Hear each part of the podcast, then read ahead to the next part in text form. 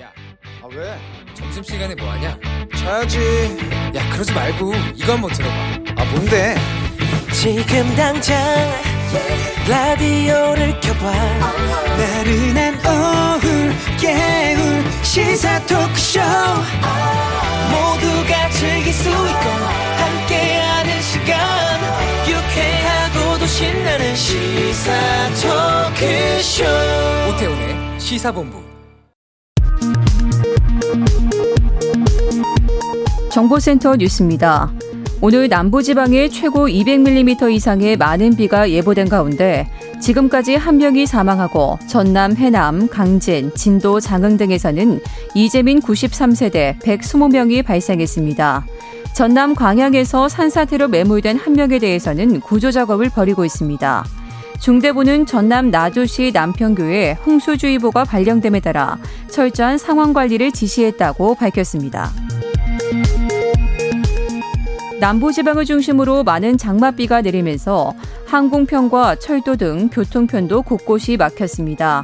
김포, 울산, 여수 등 세 개 공항에서 출발하는 항공기 11편과 여수에서 검은, 녹동에서 검은, 제주에서 우수영 등 24개 항로, 여객선 40척의 발이 묶였습니다. 철도는 선론의 토사 유입 등으로 순천에서 광주, 송정 전 구간 운행이 중단됐습니다. 열차 운행은 오후 2시께 재개될 예정입니다. 지구촌 이상고온으로 북반구에서는 기록적 폭염, 남반구에서는 미지근한 겨울 날씨가 이어지고 있습니다. AFP 통신에게 따르면 겨울철을 접어든 뉴질랜드의 6월 평균 기온은 섭씨 10.6도로 1909년 기상관측 이래 가장 높은 것으로 나타났습니다.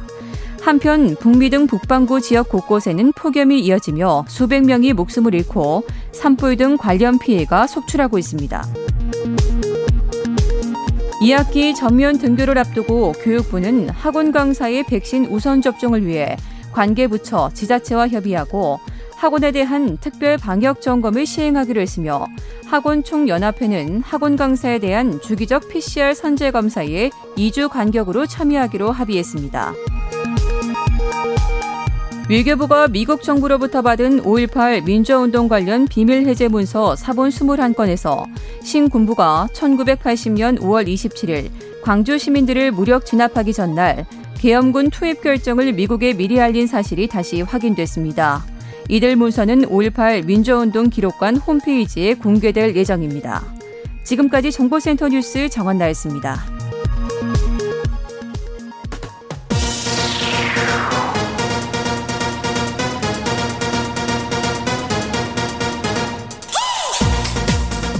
박정호의 본부 뉴스.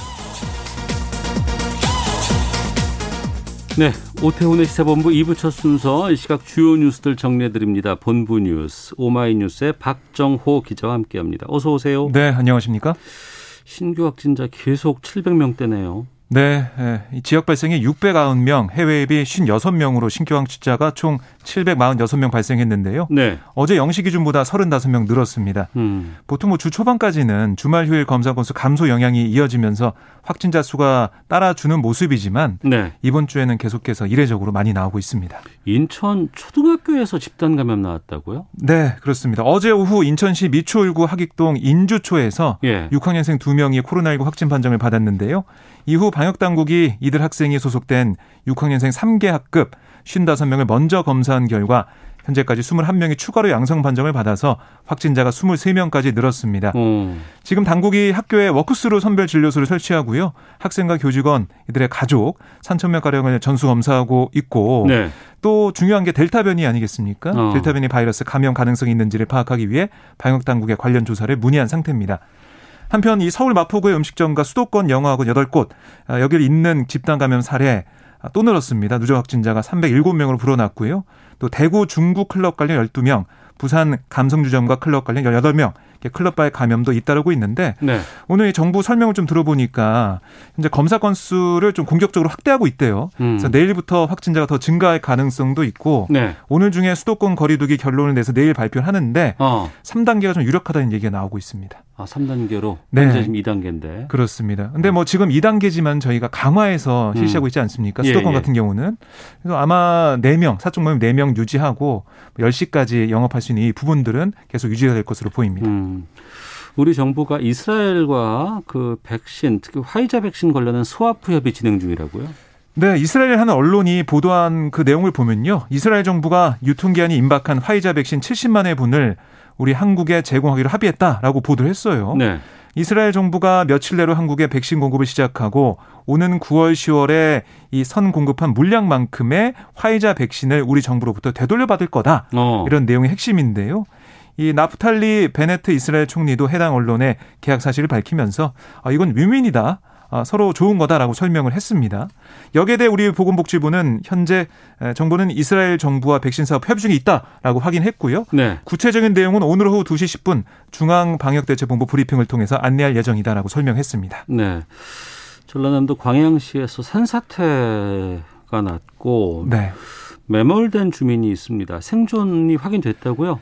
네, 다행입니다. 생존이 확인이 됐는데요. 음. 근데 지금 말을 하지 못하는 상황이라서 정확한 상태는 알 수가 없습니다. 그러니까 당국이 계속해서 구조를 하고 있는데 그러니까 아직 구조가 안 된 거예요? 네, 계속 진행 중이라고 알려지고 있고요. 어. 폭우로 인해서 구조 작업에 어려움을 겪고 있다고 전해지고 있습니다.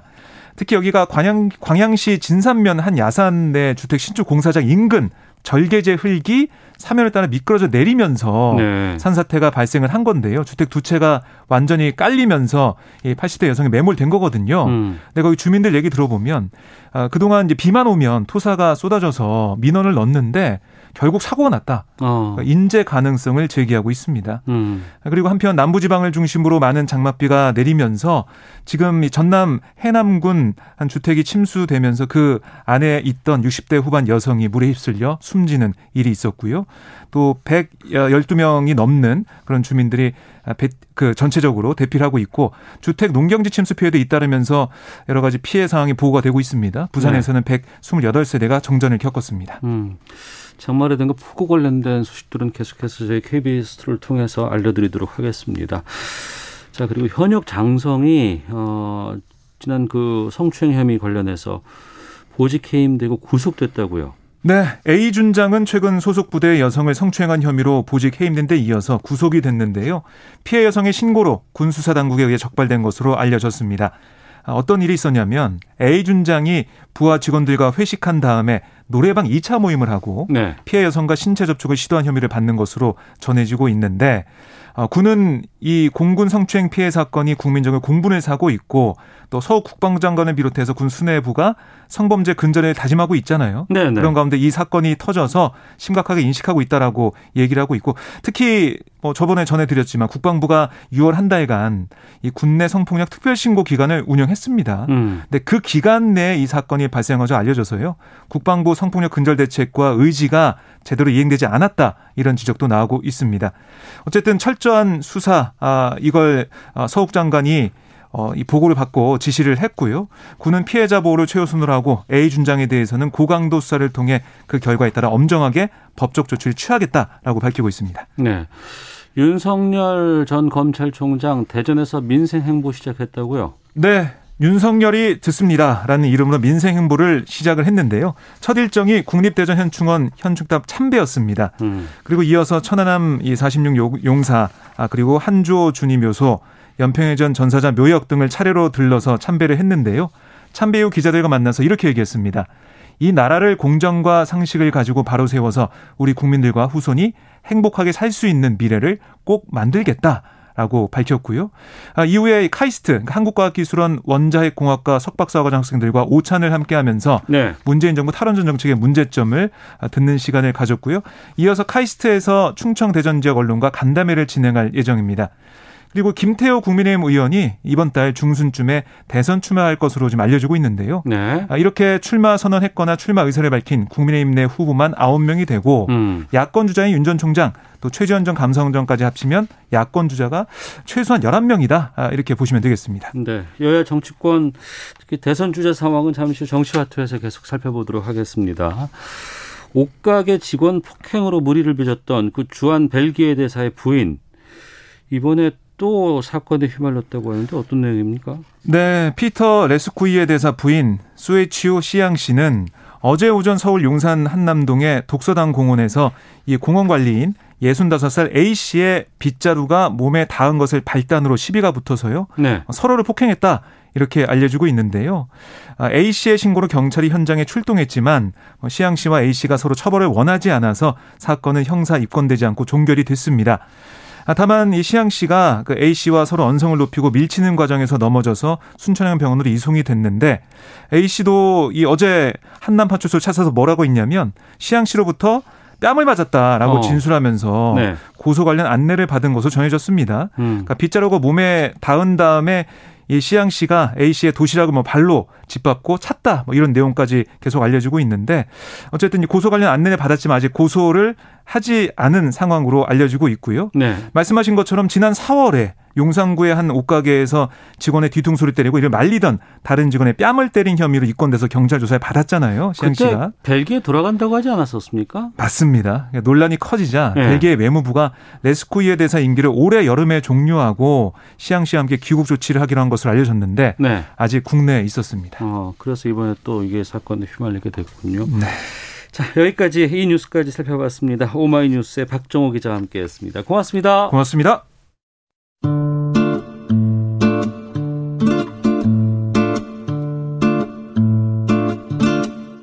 오태훈의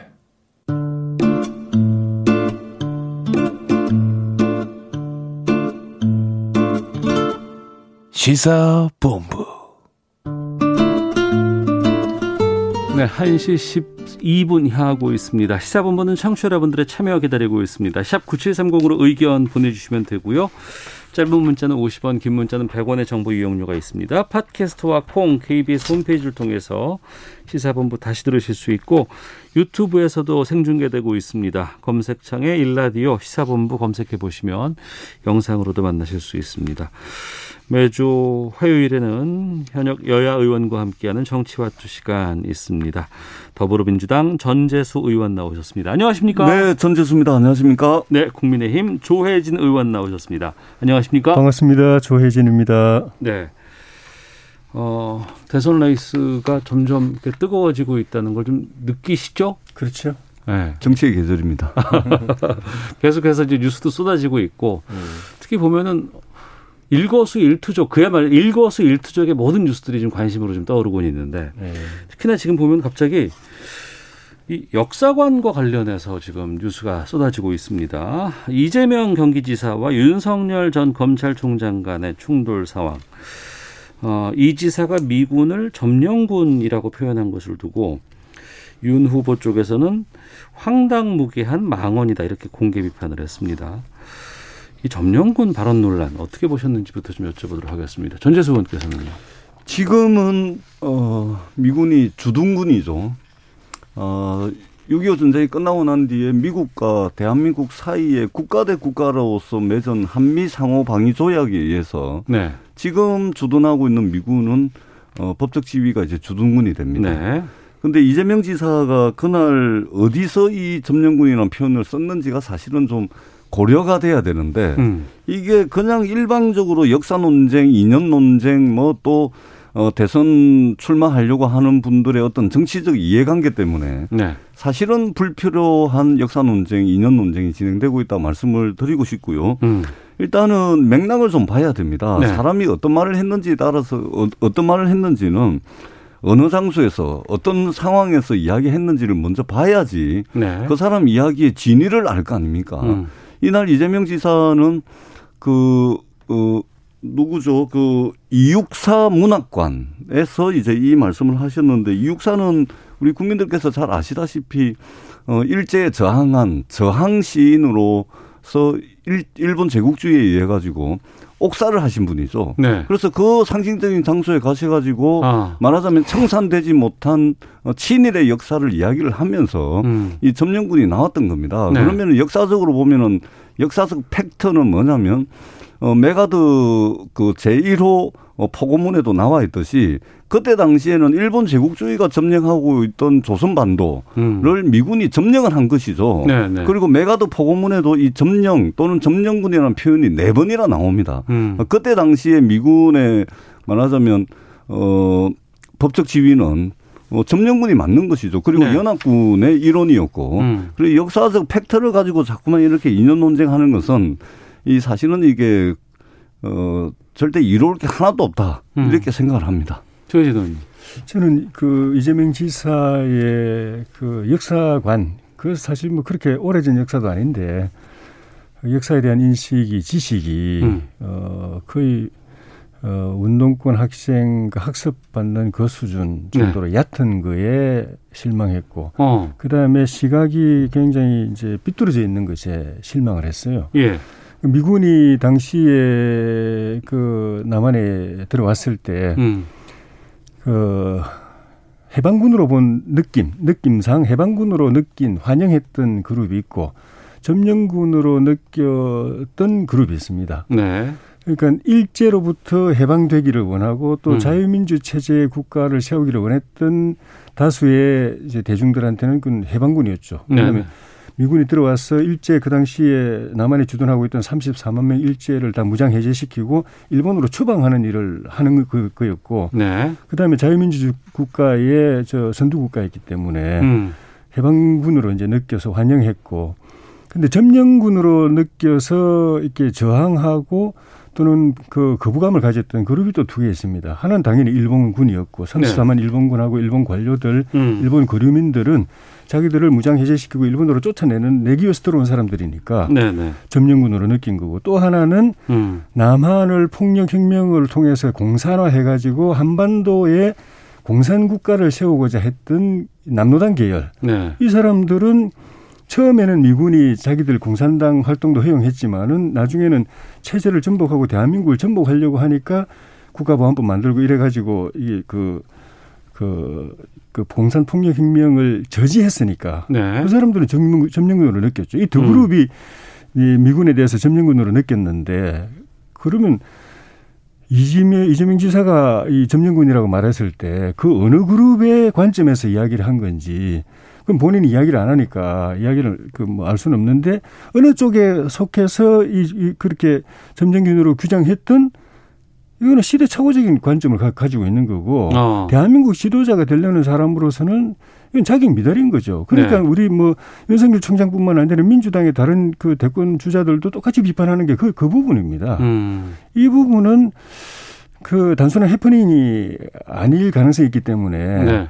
그 이재명 지사가 분명히 어느 관점에서 그걸 그 점령군으로 느꼈는지 이야기를 해볼 필요가 있다고 봅니다. 아니, 그리고 그 단순히 그냥 점령군 예, 예, 그 알겠습니다. 전재서 예. 의원님 예. 말씀처럼 그냥 그 공, 공적 문서에 나와 있는 점령, 점령군 표현을 이야기한 게 아니고 대한민국이 깨끗하게 출발을 못했다고 그러는데 대한민국은 그때 그 초대 내각이 그 전원이 항일투사 민족주의자들이었습니다. 항일투쟁한 민족주의자들이고 예, 마무리 좀 해주시고요. 예. 북한이 오히려 공산주의자기만 하면은 음.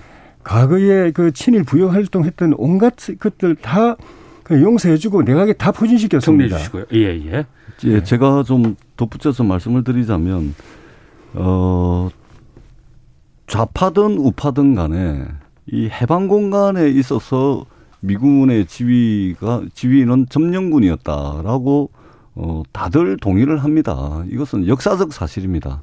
어, 그렇기 때문에 이것은 역사적 사실로 논쟁의 여지가 없는 겁니다. 음. 다만 왜 이렇게 논쟁이 되고 있냐. 네. 아마 역사학자들이 그 우파 진영에 계시던 분이든 좌파 진영에 계시는 역사학자든 간에 아마 이 논쟁을 보면서 아유, 이 정치권에 정치하는 사람들, 특히 대통령이 되고자 하는 사람들이 왜 저렇게 이제 역사적 사실관계를 가지고서 저렇게 소모적인 논쟁을 하느냐 하면서 음. 아마 혀를 끌끌 찰 것 같은데요. 네. 이 해방 공간에서 어, 미군의 지휘는 점령군이 맞습니다. 그거는 두말할 필요 없는 사실이고요. 다만 왜 논쟁이 되냐? 음. 그것도 윤석열 총장이 이제 불을 질렀는데 네. 이 정치공학적으로 해석을 하자면 윤석열 총장이 정치 참여 선언을 하고 난 뒤에 이게 미천이 좀 이게 좀 빈약하잖아요. 내용이 음. 좀 없잖아요. 네네. 공격하는 것은 잘하는데 어. 그래서 문재인 정부를 반대하는 사람들을 결집시키는 건 잘하는데 대안이 없습니다. 음. 비전이 없다 보니까 지지율이 좀 흔들리죠. 그러다 네. 보니까 어 야, 여당의 1위 주자인 이재명을 세게 쳐가지고 지금 현재 양강 구도를 계속해서 가져가려고 하는 이런 정치공학적 의도가 있는 겁니다. 그 다음에 두 번째는 장모님 구속되셨잖아요. 정말로 구속됐으면은 국회의원인 저한테도 그런 일이 있으면 제 장모가 만약에 그런 일이 있다면 변명의 여지 없이 국민들께 소상하게 설명하고 죄송합니다, 미안합니다. 음. 어 이렇게 할 것 같은데 죄송하다, 미안하다 말 한마디도 없어요. 법 적용에 예외가 없다 한마디 끝입니다. 이거는 윤석열 부인이 듣기에도 섭섭하고 윤석열 장모가 듣기에도 섭섭하고 더 중요하게는 국민들께서 보시기에 너무 섭섭한 발언이죠. 네. 그런 거 하나도 안 하고 그렇게 어려운 상황에 처해 있으니까 지금 이 어려운 상황을 국면을 확 바꿔버리는 거죠. 아. 이념 논쟁, 역사 논쟁으로. 예. 그리고 세 번째는 이 이재명 지사의 발언에 대해서 문재인 대통령이 입장을 밝혀라. 청와대가 입장을 밝혀라. 입장 밝히지 않는 것이 더 충격적이다. 이렇게 말씀을 하십니다. 음. 아니 갑자기 왜 여기에 이념 논쟁, 역사 논쟁 하면 국민이 둘로 확 나뉘는데 이렇게 분열적인 국론을 분열시킬 수 있는 뻔히 알면서도 여기에 대통령과 청와대 입장을 밝혀라라고 이야기하는 윤석열 총장은 도대체 네. 저는 이 아무리 정치공학적으로 음. 그렇게 해가지고 문재인 대- 정권에 반대하는 사람들을 다 묶고 세워서 윤석열 총장이 문재인 정권에 반대하는 사람들의 중심에 서겠다라는 이제 정치공학적 이 저 이해관계가 관철된 겁니다. 그래서 네, 이 불필요한 알겠습니다. 논쟁이 일어나고 있는 것입니다. 정말로 좋지 않은 선거 과정이라고 생각을 합니다. 정치 공학적인 제가- 논쟁이라고 말씀해 주시는데요. 예, 예. 어, 그렇게 보면은 이재명 지사가 대통령 후보로서 발언하는 것들은 그러면 다 지금 뭐 본인의 그 지금 문제가 되고 있는 형수 욕설한 거 또 뭐또 여배우 스캔들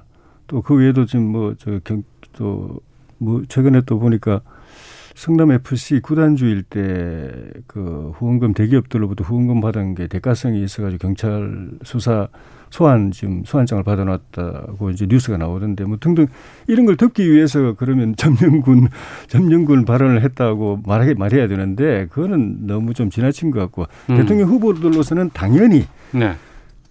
중요한 이슈들에 대해서 이야기를 해야 되고 음. 특히 그 이 저 점령군 논란 이 부분에 대해서는 저는 개인적으로 윤 총장의 발언을 보고 아 생각보다는 그냥 단순히 검사로서 검찰 조직 안에서 수사하고 기소하고 이렇게 사법 업무를 해, 평생 해왔던 사람 치고는 역사에 대한 고찰이 상당히 돼 있네라는 생각을 하게 되면서 네, 네. 어그 그 오히려 저는 더 조금 더 신뢰를 갖게 됐어요. 어. 이 부분에 대해서. 예. 어 그리고 그 역사 문제 대한민국이라는 이 48년에 건국돼 가지고 오늘까지 국민들이 산업화, 민주화 또 정보화, 전진화 이 피땀 흘려서 세계 10위권 이내로 진입하려는 이 나라를 만들기까지 이 과정, 음. 이 우리가 이 국가가 지향해온 가치, 네. 방향에 대해서 대통령이 들리는 사람이 어떤 관점을 갖고 있는가? 아. 이 나라는 잘못 탄생했었다는 시각이냐, 네, 네. 아니면은 잘 탄생한 국가라는 시각이냐. 그 당시에 남노당 계열이 저- 저기 추구했던 것 같이 그 남한도 북한처럼 공산 그 인민공화국이 수립돼 가지고 통일이 됐어야 맞다고 보는 관점이 아직도 우리 사회에서 없어지지 않고 있습니다. 그런 생각을 그대로 갖고 있느냐 음. 굉장히 중요한 겁니다. 알겠습니다. 그런 그런 사람에게 나라를 맡기느냐 마느냐 국민이 선택하는 데 있어 가지고 음. 그래서 그 부분에 대한 그 역사관 세계관은 확실하게 국민 앞에 이야기해야 됩니다. 대충 말하고 넘- 넘어갈 일이 아닙니다. 알겠습니다. 참 예. 아쉬운데요. 예, 예. 조금 전에도 짧게 우리 짧게 말씀 예, 조혜진. 의원님께서 네. 48년 건국이라 1948년 건국이라고 말씀을 하시는데 지금 이제 보수 진영에서 이거를 계속해서 그 역사 논쟁을 가져가는 것은 결국은 이 건국 에 대한 논쟁으로 끌고 가려고 하는 겁니다. 아. 대한민국이 어떻게 1948년도에 건국이 됐습니까? 이렇게 말씀을 하시면요. 대한민국 헌법을 부정하는 겁니다. 대한민국 헌법에는 명백하게 임시정부의 법통을 개성하고 있다라고 돼 있는 겁니다. 임시정부의 법통을 개성하는 정부가 어떻게 저 1948년 건국이 됐다라고 이야기를 할 수가 있는 겁니까? 1919년 3.1 운동 이후에 그 어마어마한 3.1 운동의 결과물로서 상해 임시정부가 수립이 됐고 네네. 상해 임시정부가 오늘날 대한민국의 법통을 우리가 개성을 하고 있는 겁니다. 그런 차원에서 이제 이저 건국 논란까지 나아가는 것은 이것은 자칫 잘못하면 헌법을 부정하는 세력이 될 수 있다는 말씀을 드리고 자꾸만 남노당을 말씀을 하시는데요. 해방 공간에 있어서 이 역사적 사실이 굉장히 복잡하고 다층적입니다. 그래서 네. 한 가지 사실만 가지고 어떤 것을 규정을 하기가 굉장히 어려운데요. 예를 들면은 해방 공간에서 좌익을 중심으로 해, 해가지고 독립운동을 했던 박헌영이를 중심으로 했던 조선공산당 남노당이 있고요. 그다음에 김구 선생을 중심으로 한 임시정부 세력이 있었습니다. 네네네. 그리고 여운영 선생을 중심으로 한 좌우 합작 세력들이 있었던 거거든요. 근데 해방 공간에서 이 세 세 그룹들이 전부 몰살당합니다. 전면 김구 선생 암살당하죠. 여운여 선생 암살당하죠. 예. 그래 외교적인 노력으로 독립을 꿈꿨던 말하자면 이승만 혼자 남아가지고 여기에 일제에 부역했던 사람들이 좀 붙어가지고 했던 것도 사실이거든요. 명동에 자리 잡고 있던 반민특위가 친일 경찰들에 의해 가지고 어, 기습당해가지고 다 해체됐던 건 아닙니까? 그래서 예, 예. 이것은 정말 생산적이지 못한 논쟁이다. 이 정도에서 예. 끝내는 게 맞다. 예. 이렇게 생각을 합니다. 점령군이라는 단어 하나로 지금 어, 거의 15분 이상을 지금 계속해서 지금 두 분께서 얘기를 하고 계시는데 이게 또 그 건국론까지 간다 그러면 이게 또 시간이 너무 좀 많이 필요해 보이고 앞으로도 또 다룰 상황이 좀 있지 않을까 생각이 듭니다. 좀 제가 좀 논의를 좀 빨리 좀 진행을 예, 해도 되겠습니까? 예. 두분 괜찮으시겠습니까? 예, 좋습니다. 예, 알겠습니다. 앞서 이제 전재수 의원께서 말씀하셨으니까 좀 이 질문은 조혜진 의원께 좀 드려봐야, 드려야 될 것 같습니다. 예. 그 윤석열 어, 후보 장모 판결과 관련한 상황들이 이제 계속해서 파장이 좀 확산되고 있는 것 같은데 여기에 대해서는 어떤 입장이시고 어떻게 판단하고 계시는지 여쭤보겠습니다. 저는 뭐 일관됩니다. 뭐 재판 나오기 전에도 똑같은 말씀을 드렸고 네. 대한민국은 자기 책임주의 국가이기 때문에 헌법적 음. 원리도 그런 것이고 장부가 법적으로 잘못됐으면은 책임을 져야죠. 네. 1심이 나왔고 2심, 3심이 있을 것이고 음. 거기에 윤석열 총장에게 책임을 물으려고 하면은 거기에 관여하거나 간섭하거나 네. 어. 연루가 되거나 네. 책임져야 될 일이 있을 때 이야기하는 것이죠. 예. 그윤 총장은 그, 그 자기 분명한 이 법적 소신이 음. 그법 적용에 예외가 없다. 아무리 네. 뭐 자기하고 가까운 사람이라고 해서 봐주고 그럴 일 아니다라는 취지의 그 입장을 분명히 밝혔고 음. 예, 그걸로 국민들은 충분히 이 사람이 대통령이 되면은 법치주의 예외 없이 적용할 거라는 인식을 저 평가를 할수 있었을 거라고 봅니다. 네. 네. 오늘부터 윤석열 전 총장은 어, 윤석열이 듣습니다라는 민생 행보를 네. 시작하고 네. 있습니다. 대전 현충원 참배를 했고 카이스트 어, 원자력 핵공학과 학생들을 만났다고 해요. 교수들도 만났고 이 민생 행보로 탈원전 지역과 관련된 또 아니면 이 학계를 선택한 거는 어떻게 보셨어요? 뭐 윤석열 전 총장께서 이제 어, 탈원전 반대를 아마도 자신의 어, 정책 브랜드, 네. 어, 정책 브랜드로 할 모양인 것 같습니다. 음. 예, 좋습니다. 예. 대선 후보로서 자신의 예, 정책 브랜드가 있어야 되겠죠. 네. 근데 아쉬운 것은 그러려면 원정 공부를 좀 제대로 좀 하고 어, 이렇게 좀 자신의 정책 브랜드로 삼아야 되는데 이게 뭐 브랜드가 필요하니까 급하게 하긴 했는데 공부가 전혀 안 됐습니다. 전혀 안 됐고요. 왜냐하면 어제 그 인터뷰 내용이나 언론 보도 내용을 보면은 이 보수 유튜버보다도 못하는 그런 내용들입니다. 그냥 음. 그냥 그냥 막 이제 일단 반대하고 보는 겁니다. 반대하고 보고 있고 그 다음에 이제 그 어제 멘트를 보니까 이 월성원전 수사의 정당성만 강조하는데 그냥 바빴고 그리고 그것 때문에 내가 이제 검찰총장 그만두고 정치를 참 정치 참여를 결심하게 됐다 이렇게 예. 이제 예, 말씀을 하시는 거죠. 적어도 어, 원전 문제를 정책 브랜드로 하려면은 어떤 정책 이 정책에 대한 철학이라든지 비전이라든지 또 이 졸속 이 탈원전에 대해서 수정이 필요하다 그랬는데 어떤 방향으로 수정을 할 건지 음. 이 정도는 이야기를 했, 어야죠 네. 어제 이야기를 들어보니까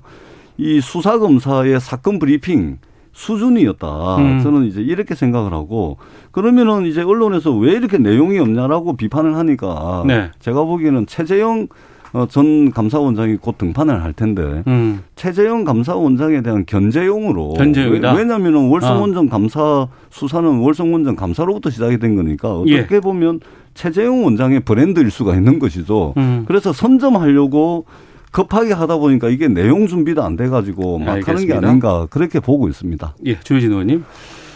그 탈원전은 문재인 정권의 대표적인 국정농단 사안입니다. 어. 어, 이, 이 진짜 말도 안 되는 그 논리로 또 뭐 문 대통령이 판도라라는 영화 한 보고 참 어, 하여튼 뭐 진짜 뭐제저 참 말이 안 나올 정도인데 그런 그 엉터리 과정을 거쳐 가지고 음. 대한민국이 반세기 동안 쌓아 올린 대한민국의 산업을 여기까지 일으키는데 이 전력 공급, 에너지 공급의 주축을 차지해 왔던 네. 원전 산업 음. 그 세계적인 경쟁력을 만들어내기 위해서 수많은 이 현장의 그 근로자들과 전문가들이 피땀 흘려서 만들어 놓은 그거를 일거에 그냥 하루아침에 무너뜨려 버렸습니다. 네. 그 에너지 경쟁력이나 산업 기반이나 일자리, 근로자들 일자리까지 음. 대통령의 그 엉터리 같은 판단 하나 가지고 다 무너뜨려 버렸어요. 네. 그, 그 과정에서 또 그 경제성 조작 같은 그런 이제 불법까지 저질러 가지고 지금 재판받고 있고 그것도 빙산에 드러난 건 빙산의 일각이고 음. 나머지 부분은 아직 제대로 그 수사가 되지도 않고 있고 그 부분에 대해서는 그 윤석열 총장이 분명한 자기 인식을 가지고 인식을 가지고 있다. 다음 정부 때 이걸 바로잡겠다고 이야기하는 거는 뭐 마땅한 거라고 생각합니다. 알겠습니다. 그리고 상식을 가지고 있다면은 민주당 후보들도 예, 그 부분에 대해서는 뭐 다른 생각을 가- 가질 수 없다고 봅니다. 알겠습니다. 이 자, 부분 정치와트 아니요, 저기 쉬었다고 봅니까? 예, 기상청을 좀 다녀와야 돼서 남쪽 지방의 상황이 좀 걱정이 되는 부분들도 있고요. 예. 자, 기상청 연결하고 교통정보 확인하고 돌아와서 두 분과 계속해서 말씀 이어가도록 하겠습니다. 날씨와 미세먼지 정보 송수진 씨가 전해주십니다. 장마 전선의 영향으로 전라남북도와 경남 지역에는 호우특보가 계속 발효 중이고요. 그중 보성과 장흥, 나주와 남해 등에 시간당 25mm 안팎의 강한 비가 계속 쏟아지고 있습니다. 오늘 충청 이남 지방을 중심으로 장맛비가 내리겠는데요. 특히 남부 지방에는 곳에 따라 200mm가 넘는 집중호우가 예상됩니다. 이미 많은 비가 내린 상태여서 곳곳에 산사태 경보와 홍수 주의보도 발효 중인 만큼 비 피해가 없도록 철저히 대비를 하셔야겠습니다. 내일은 장맛비가 전국으로 확대될 전망입니다. 서울 등 중북부 지방은 오늘 대체로 흐린 가운데 빗방울이 떨어지는 곳이 있겠고요. 낮 기온은 서울과 제주 31도, 대구 27도, 광주 25도 등으로 비가 내리지 않는 지역은 무덥겠습니다. 미세먼지 농도는 전국이 좋음에서 보통을 유지할 전망입니다. 현재 서울의 기온은 28.9도입니다. 날씨와 미세먼지 정보였습니다. 이어서 이 시각 교통 상황을 KBS 교통정보센터 이현 씨가 전해드립니다. 네, 들으셨지만 여전히 남부지방을 중심으로 많은 비가 집중되고 있습니다. 크고 작은 피해가 잇따르고 있는데요. 남부 쪽으로 이동하신다면 기상과 교통 상황 미리 확인하시고 출발하는 게 좋겠습니다. 현재 남부권 고속도로 중에서 남해고속도로 부산 쪽이고요. 하만 2터널 부근에서 밀리고 있습니다. 강원도 쪽으로 가는 길 서울 양양고속도로에서 작업 여파를 받는데요. 먼저 남양주 요금소에서 화도 쪽으로 정체고요. 춘천 분기점을 지나서는 북방 1터널 부근 작업 때문에 속도가 떨어지고 있습니다. 서해안고속도로 목포 쪽으로 당진 분기점 부근에서 작업을 하면서 1km가량 영향을 받습니다. 서울 시내 정체 구간 많은 편은 아닌데요. 서부간 선도로 신정교와 목동교 사이는 양방향으로 차가 많습니다. 더 가서도 안양 쪽으로 고척교에서 금천교 쪽으로 정체입니다. KBS 교통정보센터였습니다.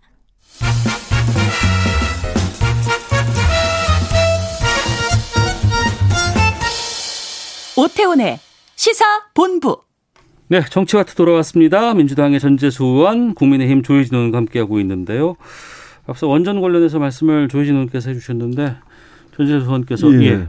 우리 평상시에 제가 조혜진 의원님은 되게 에, 국민의힘 의원님들 중에서 제일 좋아하시는 좋아 좋아하는 분인데 예, 한 말씀을 좀 안 드릴 수가 없는 게 문재인 대통령이 마치 재난 영화였던 판도라 영화 한 편 보고서 어 그냥 아무런 뭐 어, 철학도 없이 그냥 이 탈원전 정책을 어, 이렇게 일거에 그냥 어, 밀어붙였다 이런 말씀을 하셨는데 전혀 그렇지 않다는 말씀을 드리고요. 이 탈원전은 세계적인 추세입니다. 어, OECD 국가의 발전량하고 발전 비중을 봐도 최근 10년 사이에 원전은 계속해서 줄고 있습니다. 그리고 재생 재생 에너지는 추세적으로 이제 늘어나고 있고요. 우리나라만 하더라도 지금 일거의 일자리 없애고 일구의 일거의 세계 최 최고의 말하자면 원전 기술을 가지고 있는 대한민국의 원전 산업을 일거에 무너뜨렸다 이런 표현을 쓰셨는데요. 전혀 그렇지가 않습니다. 어 정치적으로 이제 이렇게 뭐 비판을 하실 수는 있는데 그러나 사실관계는 좀 짚고 넘어가야 되는데요. 네. 지금 원전이 가동이 되고 있는 게 우리나라에 24기가 가동이 되고 있습니다. 그리고 2038년 지금으로부터 24년 뒤가 되면 어 24개 중에 14개만 가동을 하게 되고요. 그다음에 2000 2082년 그러니까 2082년이 돼야 신고리 5, 6호기가 이제 수명을 다합니다. 그러니까 앞으로 60년도 더 남은 겁니다. 그래서 음. 점진적으로 원전 원 원전에 의존한 전기를 좀 점진적으로 어 비중을 낮추는 겁니다. 그래서 예. 지금 현재 전기를 석탄이 우리나라가 35%를 차지하고 있고요. 그다음에 원전이 지금 29%입니다. 그다음에 재생에너지가 한7% 되거든요. 그래서 정부가 2030년까지 재생에너지 지금 7% 머물러 있는 이거를 20%를 올리고 네. 어 그렇게 해가지고 말하자면 2082년까지 알겠습니다. 원전 비중을 줄이겠다는 거거든요. 예, 근데 예. 판도라 재난 영화 하나 보고서 그냥 확 밀어붙여가지고 이거를 뭐 일자리도 다 없애쁘고 막 이렇게 했다라는 것은 정치적으로 표현을 할 수 있을지는 몰라도 네, 네. 사실관계와 전혀 맞지 않다는 말씀을 드리겠습니다. 제가 문재인 대통령 그 대선 캠프 정책 공약단 구성하는 거 보고 깜짝 놀래고 좀 염려했던 게 제가 초선 18대 때 4년 내내 환노위를 했는데 네. 환노위 때 이 원전 문제 음. 또 사대강 문제 가지고 엉터리 논리를 막 그냥 그 저기 남발하던 전문가들 거기 다 들어갔어요. 어. 학계에서는 삼류 사류인 사람들이 네. 다 들어가 가지고 설마 저런 엉터리 논리를 대통령 후보가 그 공약으로 채택할까 했는데 다 채택했어요. 그리고 거기다가 문 대통령 개인의 그런 영화 감상 평까지 겹쳐가지고 말도 안 되는 이런 정책이 나왔다는 데서 음. 너무나 이거는 파괴적이라는 생각이 들고 그 과정에서 윤 총장 말씀처럼 수사 방해하는 일까지 있었다면은 그건 나중에 그 다 권리 직권 남용이고 저, 저 저기 공무집행 방해고 그런 네. 경우이기 때문에 그건 그대로 또 나중에 규명돼야 될 걸로 봅니다. 예. 원전 관련해서도 계속해서 시간이 필요할 것 같아서 여기까지만 또 하겠습니다. 아, 민주당 TV 토론을 좀 얘기를 해야 되는데 시간이 별로 없어서 그래도 좀 말씀을 좀 나눠보도록 하겠습니다. TV 토론 지금 진행 중이고 국민 면접도 이제 시- 국민 면접이 이제 끝났습니다. 어떻게 지금 당에서는 평가하고 계시는지.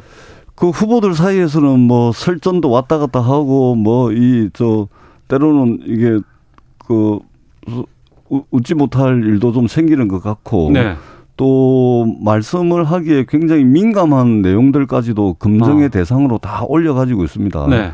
어제 뭐 바지를 또 벗어야 됩니까? 예, 뭐 이런 예, 이야기까지 이제 나오고 그 정도로 이제 예, 후보들 간에 불이 붙은 것 같습니다. 아. 아, 제가 볼 때는 일단은 이렇게라도 해서 국민들의 관심과 참여를 좀 이끌어낸다면 아, 당의 입장으로서는 굉장히 긍정적인 것이고요. 어. 그래서 후보들 사이에서도 아무리 좀 민감한 질문, 질문이라 하더라도 어, 이게 전반적으로 어, 국민들 관심과 참여를 이끌어낼 수 있다면 후보들이 감내해야 될 것으로 보고 있고 네. 어, 그 다음에 이제 뭐 사생활 문제 이런 거 가지고서 이제 공격받는 입장 또 공격하는 입장에서 서로 입장이 틀릴 수가 있는데 음. 공격받는 입장이라 하더라도 사실 우리가 윤석열 총장 장모 사건에서도 드러나듯이 대한민국이 연자제의 나라를 나라는 아닙니다. 그럼에도 불구하고 우리가 장관 인사청문회를 하는 걸 저희들이 엄청나게 많이 지켜봤지 않습니까? 본인 문제는 물론이고 사돈의 팔촌 아들 딸 문제까지 그 장관 하나 임명하는데도 그거 다 검증을 하고 했습니다. 근데 윤석열 총장은 어, 연자제의 나라가 아니다. 뭐 이런 식으로 해가지고 장모가 무려 국민 건강보험공단 돈입니다. 이건 엄밀하게 말하자면 국민들의 돈입니다. 국가 돈이죠. 이거를 말하자면 22억이나 되는 돈을 말하자면 어 죄송합니다만은 삥을 친 건데 이것에 대해서도 어 장모하고 내하고 상관없다 이러면 안 되는 것이죠. 음. 적어도 이러한 것을 반면교사 삼아서라도 민주당이 저 후보들 사이에서는 격한 논쟁을 거치겠습니다만 국민들이 관심 있어 하는 부분은 민주당 내 경선 과정을 통해서 국민들께 소상하게 설명이 되고 네. 또 검증받는 그런 자리가 됐으면 좋겠다는 생각을 하고 있고 당도 아마 그런 방향으로 진행을 하고 있는 것 같습니다. 대선 경선 레이스는 민주당이 먼저 지금 출발을 했습니다. 아, 앞서서 전재수 의원께서는 우려는 했지만 흥행 면에서는 나름대로 좀 선전하고 있다라는 평가를 좀 내리셨는데 또 국민의힘도 지금 범야권으로 또 여러 가지 후보들이 또 있기 때문에 앞으로 이제 이런 상황들을 또 이제 진행해야 되는 입장에서 네. 현재 지금 민주당 이 경선 상황은 어떻게 보고 계세요? 약간 흥행 가능성을 좀 보여주는 거 아닌가 싶어요. 아, 그러세요? 제가 네. 지난번에도 말씀드렸지만 흥행이라는 거는 딴 거 없습니다. 네. 그냥 그, 그 경쟁이 승부가 박빙으로 가거나 아. 아니면 뒤집히는 반전의 가능성이 보이거나 예, 예. 그럴 때인데 이번에 이제 어, 여론조사에서 상당히 앞서가 있는 이재명 후보가 어, 국민 면접에서 1차 블라인드 면접에서는 3등으로 올라갔는데 음. 2차 압박 면접에서는 3등에서도 그냥 밀려나 버렸어요. 예. 그, 그, 그게 이제, 이, 그, 여론조사 사항에 나오는 수치하고 민주당 내부의 냉정한 평가하고 좀 다를 수 있다라는 그런, 어, 예지를 보여준 거 아닌가 하는 음. 생각이 들고. 네. 어, 그리고 이, 좀 전에 쭉 거론이 됐던 그런 뭐, 뭐, 저 개인적인 품성이나 아니면 도덕성 관련된 그런 다른 후보들의 공격에 대해서 사실은 그, 이, 네거티브랄까, 이거 검증이라는 거는 그 사안이 얼마나 악성이냐, 얼마나 악재냐 하는 것도 중요하지만 그에 대한 그 후보 본인의 이 그걸 다루는 태도, 음. 대응하는 태도가 어떻게 보면 더 중요하거든요. 예. 아무리 악성이고 악재라고 하더라도 후보가 평정심을 유지하고 차분하게 그리고 진솔하게 그렇게 하면은 그건 오히려 그 폭발력이 떨어지는데 음. 어 상당히 그 다른 후보들이 그 이재명 후보는 결정적인 이그 문제점이 사람이 불안한 사람이다 예측 불 불가능한 사람이다라는 그거를 불치게해야 되는데 음. 같이 흥분하고 화내고 이러면서 약간 말려드는 듯한 그런 뭐 그, 그런 그래서 그게 이제 여론 여론에 어떻게 반영이 될는지 네. 또 나머지 후보들 간의 후보 단일화를 통해서 1위, 2위 후보 간의 격차를 어떻게 좁혀서 박빙 구도로 만들어낼는지 그것까지 이제 변- 겹, 겹쳐서 흥행 가능성이 더 커질 수도 있고 음. 뭐 이렇게 뭐 저 미미하게 이렇게 갈 수도 있고 좀 지켜보는 사람들은 이 관전 포인트는 좀 생기는 것 같습니다. 관전 포인트가 생기는 분위기더라. 예. 아, 이런 평가 어떻게 들으셨어요? 그러니까 어, 그 이재명 지사가 이제 사실은 정치적 자산이나 또는 정치적 배경을 가지고 성장해 온 사람이 아니죠. 음. 어, 말하자면 맨손으로 어, 일궈 온 그런 이제 캐릭터다 보니까 네. 그러려면은 당연히 이 어려운 정치 환경 속에서 악정고투해야 되고 고군분투해야 되고 힘들고 어려운 상황에서도 혼자 다 해결해야 되는 음. 그런 과정을 거쳐서 오늘날 대권 후보의 반열이 올랐기 때문에 네. 그것을 단순히 불안하다. 음. 아, 이렇게 이제 평가하는 것은 어 일면만 보는 것 같고요.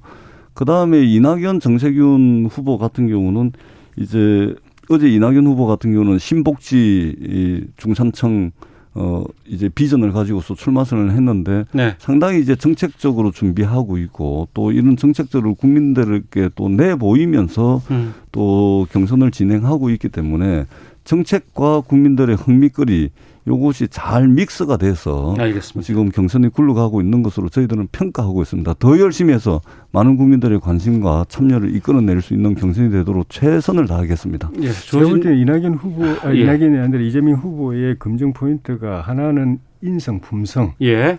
어, 그또 하나는 도덕성, 음. 삶의 소 도덕성, 또 하나는 포퓰리즘에 치우친 정책의 문제. 예. 이 세 가지인데 일차적으로는 지금 인성, 품성의 문제를 이제 다른 후보들이 건드리고 있고 음. 도덕성의 문제를 건드리고 있는데 썩 그렇게 nice하게 방어는 안 되는 것 같아요. 그러니까 알겠습니다. 본인이 그걸 nice하게 하려면 본인이 그걸로부터 떳떳해야 되는데 마음이 free해야 되는데 네. 부담을 굉장히 많이 느끼고 있는 걸 보여주는 것 같아요. 그래서 음. 이 부분이 어떻게 굴러갈는지가 민주당 내- 내부 경선에 좀 흐름에 좀 포인트가 아닐까 하는 생각이 드네요. 정치와투 네. 여기까지 하도록 하겠습니다. 아, 주어진 시간보다 4분 더 드렸습니다. 고맙습니다. 전재수 조혜진 두 분과 함께 말씀 나눴습니다. 오늘 말씀 고맙습니다. 예, 고맙습니다. 고맙습니다. 오태훈의 시사본부는 여러분의 소중한 의견을 기다립니다. 짧은 문자 50원, 긴 문자 100원의 정보 이용료가 되는 샵 9730, 우물정 9730번으로 문자 보내주십시오. KBS 라디오 앱 콩은 무료입니다. KBS 라디오 오태훈의 시사본부. 지금 여러분은 대한민국 라디오 유일의 점심 시사 프로그램을 듣고 계십니다. 자동차의 모든 것을 알아보는 시간입니다. 권용주의 차차차 아, 국민대 권용주 겸임 교수와 함께합니다. 어서 오십시오. 네, 안녕하세요. 예. 경차 시장이 다시 기지개를 켠다. 네. 우리나라가 경차 시장이 참 취약하잖아요. 옛날에 한참 좋았죠. 티코 나왔을 때참 네, 인기 티코 좀 있었고 나오고 네. 그 뒤로 뭐 경차 전쟁 그래서 기억하실 거예요. 네. 현대자동차 아토스 아토스 좀 높았어요 이거. 네, 네. 그 당시에 뭐 기아자동차 비스토, 네. 어, 그다음에 대우자동차 마티즈 해가지고 어. 경차 전성 시대를 보냈죠. 그리고 뭐 모닝 나오고 뭐 계속해서 경차들은 계속 꾸준히 나와 있는데 네. 요즘 새로 뜨고 있다고요 경차가? 그러다가 경차가 한번 싹 죽어요. 네. 어, 사람들의 소득 수준이 늘어나니까. 어. 아, 이제 생애 첫 차가 아니라 second 차로 구매를 하다가 음. 소형 SUV가 나오니까 가격 차도 네. 얼마 안 나고 하니 음. 이제 경차 인기가 싹 빠지죠. 네. 그러면서 경차 위기다. 음. 라는 얘기까지 흘러나왔다가 최근에 다시 경차가 어? 경차 괜찮은데? 라는 움직임이 감지가 된다는 거예요. 근데 원래 경차의 메리트라는 건 뭐 어디 통행료 같은 거 50% 감면해 고속도로 통행료 50% 할인. 주차장 할인해 주고. 공용차장 80% 할인. 예, 그 경차 전용으로 또 공공주차장이 따로 음, 있기도 하고. 예, 예, 예. 이런 혜택들이 있어야 그때 반짝했는데 지금은 그런 게 따로 나온 건 없잖아요. 아니요. 그 혜택은 지금도 유지가 되고 있습니다. 아니 물론 그건 예. 유지는 되고 있지만 그렇죠. 추가로 된 건 없죠. 예, 예. 어, 추가로 된 건 없음에도 불구하고 최근에 경차가 주목을 받는 아주 독특한 이유가 하나 있습니다. 독특한? 네. 차박. 아, 차박? 경차로 차박을 해요? 그 기아 자동차 레이라는 경차가 있어요. 박스형 경차. 아, 예, 있습니다. 예. 어, 공간이 넓거든요. 높이가 높아서. 아, 예. 그러다 보니까 이제 미니멀 캠핑에 사용하는 분들이 늘어났어요. 아. 그러니까 그걸로 캠핑을 갈 거라고 생각도 안 해봤단 말이죠. 네네. 보통 캠핑하면 막 픽업에다가 짐 많이 싣고 그렇죠. 대형, 대형 SUV에다가 시장이 막 활성화됐잖아요. 네, 많이 해가지고 많이 했는데 네. 아, 미니멀 캠핑이 유행을 하기 시작했어요. 네. 원래 또 다시 또 순정으로 돌아가거나 이런 게또 아, 있거든요. 그렇죠. 그렇죠. 네. 예. 네. 미니멀 캠핑하면서 1인 차박하는 사람들이 늘어나니까 음. 그분들이 야, 차박의 주요한 차가 뭐야? 네. 소형 SUV 사자니까 이건 가격이 2천만 원이 넘네? 음. 어, 근데 경차로 눈을 돌리니까 한 1,300만 원, 400만 원 주고도 어. 이게 공간이 충분하구나. 공간이 충분하구나. 네. 그리고 네. 이제 어 이게 여전히 혜택이 유지가 되는구나. 예. 라고 해서 어, 박스카를 주목하면서 경차가 음. 최근에 다시 주목을 받게 된 거예요. 근데 그거는 레이만의 이야기 아닙니까? 다른 뭐 스파크라든가 뭐 네, 모닝이라든가 맞아요. 뭐 이런 쪽은 아니잖아요. 모닝이나 스파크 쪽은 어, 어렵습니다. 어. 이제 그런데 왜 경차에 대한 관심이 다시 일어나느냐라고 말씀을 드렸냐면 네. 기아 저 기아가 아니고 광주에 네. 어, 광주형 일자리 자동차 공장이 만들어진 건 아시죠? 광주 예, 글로벌 모터스라고. 그렇죠. 예, 예. 거기에서 현대자동차의 경 SUV, 즉 SUV 경차를 올해 하반기에 내놓게 되는데 네. 그것도 사실은 경영 SUV지만 음. 공간이 넓어서 이런 캠핑 문화에 상당히 따라갈 수 있다. 네. 그렇게 되면 경차에 대한 관심이 어. 과거에 비해서 다시 반등할 수 있는 기회가 온다. 라면서 이제 경차를 주목하게 되는 거예요. 그러니까 소형차보다 더 적은 게 경차잖아요. 예, 예. 근데 SUV가 나온다고? SUV로 만들어요. 아, 그래요? 예. 왜냐하면 예. 경차는 길이와 너비 제한은 있지만 예. 높이 제한은 그렇게 음. 어, 어, 저 빡빡하지 않습니다. 네. 그러니까 높이는 2m 이내만 되면 되는데 음. 2m면은 지금 대, 뭐 중대형 SUV 정도까지 높이를 높일 수 있어요. 근데 그게 그럼 바람 불면 넘어가거나 뭐 이런 얘기를 많이 했었잖아요. 네. 네. 다마스 얘기하고 막 이럴 때 보면 어. 항상 그런 어려움들이 있다고 막 최대한 이제 공간 활용을 어. 잘 해야지. 왜냐하면 이제 그 SUV가 워낙 인기가 좋으니까 음. 경차도 SUV 쪽으로 가는 게 네. 어, 아마 인기가 있을 거라고 생각을 하는 거예요. 그러다 어. 보니까 이 경차 혜택을 지금 정부에서 줄이려고 하거든요. 네. 왜냐하면 원래 경찰을 도입했던 취지가 에너지 절감 차원이었습니다. 그렇죠. 네. 네. 그런데 막상 주행을 해보면 음. 경차는 고속으로 주행할 때 중대형 자동차보다 연비가 더 안 좋아요. 그렇죠. 예, 감당하기 쉽지 않으니까. 예. 예. 그러니까 이게 에너지 절감에 도움이 돼? 음. 어, 라는 측면도 있고 어, 게다가 지금 경차를 한 가구에서 한 대를 갖고 있는 게 아니라 네. 한 가구에서 second 두 번째 차 또는 어. 세 번째 차로 경차를 많이 갖고 있어요. 그러니까 주 수단이 아닌 보조 수단으로 쓰는 그렇죠. 거죠. 네. 그러니까 과거에 자동차 별로 없을 때 어. 1인당 뭐 한 대 또는 한 가구당 한 대 보급할 때가 아니란 말이죠. 음. 그러다 보니까 저거를 왜 이런저런 세액을 감면해 줘야 되지? 라는 입장이 있어서 정부에서는 경찰에 대한 혜택을 없애려고 하는 중입니다. 네. 앞서서 뭐 차박에 유리하다는 장점 같은 것들 말씀해 주셨는데 이 경찰을 이용해서 요즘에 그 택배 시장, 배달 시장이 예, 예, 예. 또 활성화되고 있다면서요? 음식 배달하시는 분들이 어. 어, 오토바이가 조금 위험하다라고 판단하시는 분들이 좀 있어요. 네. 어, 그러다 보니까 그 다음으로 그러면 배달할 수 있는 이동 수단이 뭐지라고 보면 음. 경차가 그 위에 바로 있어요. 네. 그다음 에 경차를 사가지고 운행하는 경우도 있어서 음. 배달용으로도 수요가 조금씩 어, 있다라고 하는 게 이제 자동차 회사 쪽의 설명이었습니다. 네. 그 일본이라든가 유럽 쪽에서의 경차 시장이 되게 활성화돼 있잖아요. 예, 그렇죠. 근데 우리나라만 우리나라는 그렇게 경차 시장이 활성화되지 않았었고 거부감도 예, 좀 예, 많았었는데. 예. 근데 특히 이제 문제가 되는 게좀그 크기라든가 이런 걸 좀 늘려줬으면 좋겠다라는 바람들이 많이 있었거든요. 크기를 늘리면 경차가 아니죠. 어. 이, 이게 지금 한 번 늘어난 거예요.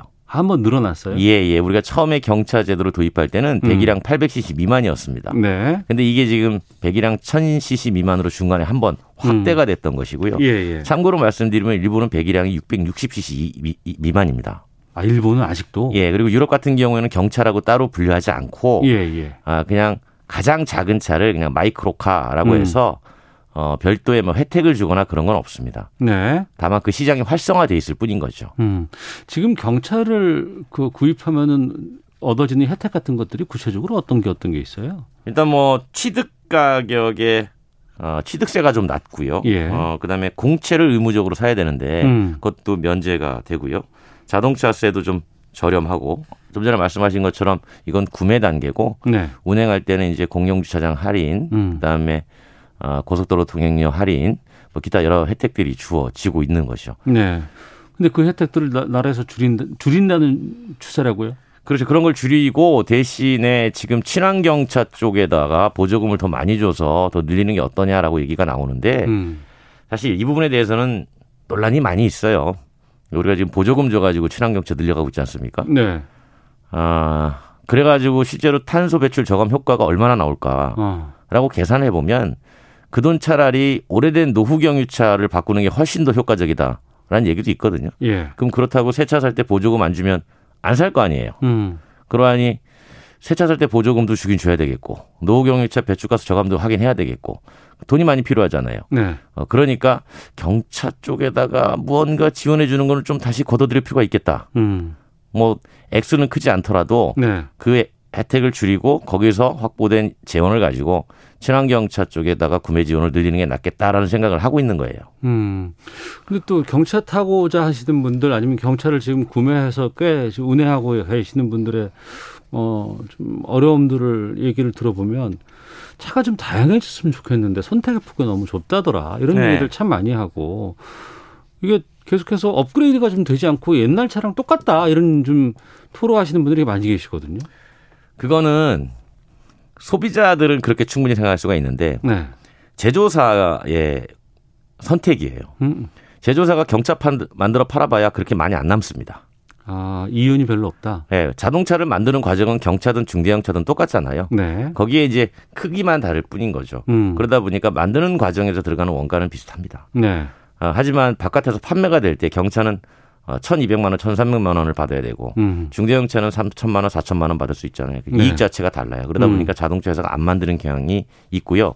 그러니까 경차는 제가 지난번에도 말씀드렸지만 시장에 의해서 선택되는 차가 아니라 네. 정부가 정책으로 주도 가능한 즉 정부가 정책으로 흥하게 만들 수도 있고 음. 쇠퇴하게도 만들 수 있는 그런 차 중이에요. 그래서 제도를 다시 흥하게 만들려면 정부가 지원을 늘리면 돼요. 네. 늘리면 되면 자동차 회사는 어쨌든 시장에 수요가 있으면 그래도 이익이 적더라도 조금이라도 이익을 좀 더 늘릴 수 있는 기회가 생기니까 음. 어, 제품 개발에 나서게 되죠. 그러니까 이번에 새롭게 이제 신차 출시된다고 예정한 그 예. 경차 SUV 예. 이거 전망은 어떻게 보세요? 아, 꽤 인기 괜찮을 거예요. 어. 그런데 제가 예상해 보건데 예. 가격이 예정 경차는 아닐 거예요. 아, 또 그럼 1,200만 원대가 아니라는 예, 거죠? 가격이 예정 경차가 아니고 가격은 어, 이거 경차 맞아? 어. 아, 라는 수준까지 예, 올려서 판매할 가능성이 높다고 봐요. 경차는 맞으니까 혜택은 그대로지만 그렇죠. 그거는 가격은 경, 예, 경차 규격은 어. 크기로 정해져 있는 거니까 네. 그거는 맞추되 어. 그 안에 여러 가지 옵션들 편의 장치들을 많이 넣던 해서 네. 어, 가격은 꽤 올라갈 가능성이 있다. 어. 그럼에도 불구하고 시장에서는 혜택이 있으니 음. 나는 이 차 사겠다는 수요가 분명히 존재한다. 근데 그게 엄청나게 과거의 경체 전성 시대로 되돌릴 만큼이냐라고 보면 그 수준은 아니고 그나마 음. 지금 침체됐던 경차를 한번 끌어올리는 정도의 효과는 가져갈 수 있을 것이다. 라고 보는 거죠. 전기차로 경차를 만들 수는 없어요? 충분히 가능하죠. 어. 어 근데 전기차를 경차로 만들어서 판매가 되면 가격이 비싸지잖아요. 네. 경차 구매하는 사람들이 가격 민감도가 상당히 높습니다. 어. 아, 그러니까 조금만 가격이 올라가면 외면해 버려요. 아, 그러니까 여러 가지 장점들이 있고 혜택들도 있기 때문에 전기차를 경차로 만들 수는 있지만 네네. 값이 비싸니 그렇죠. 가격 민감도를 다 바라봐야 되는 거죠. 아, 알겠습니다. 자, 권영주의 차차차 움츠렸던 경차 시장 기지개 켜고 있다고 하는데 그 내용 좀 살펴봤습니다. 국민대 권영주 개명 교수 함께했습니다. 말씀 고맙습니다. 감사합니다. 시사본부 여기서 마치도록 하겠습니다. 내일 뵙겠습니다. 안녕히 계십시오.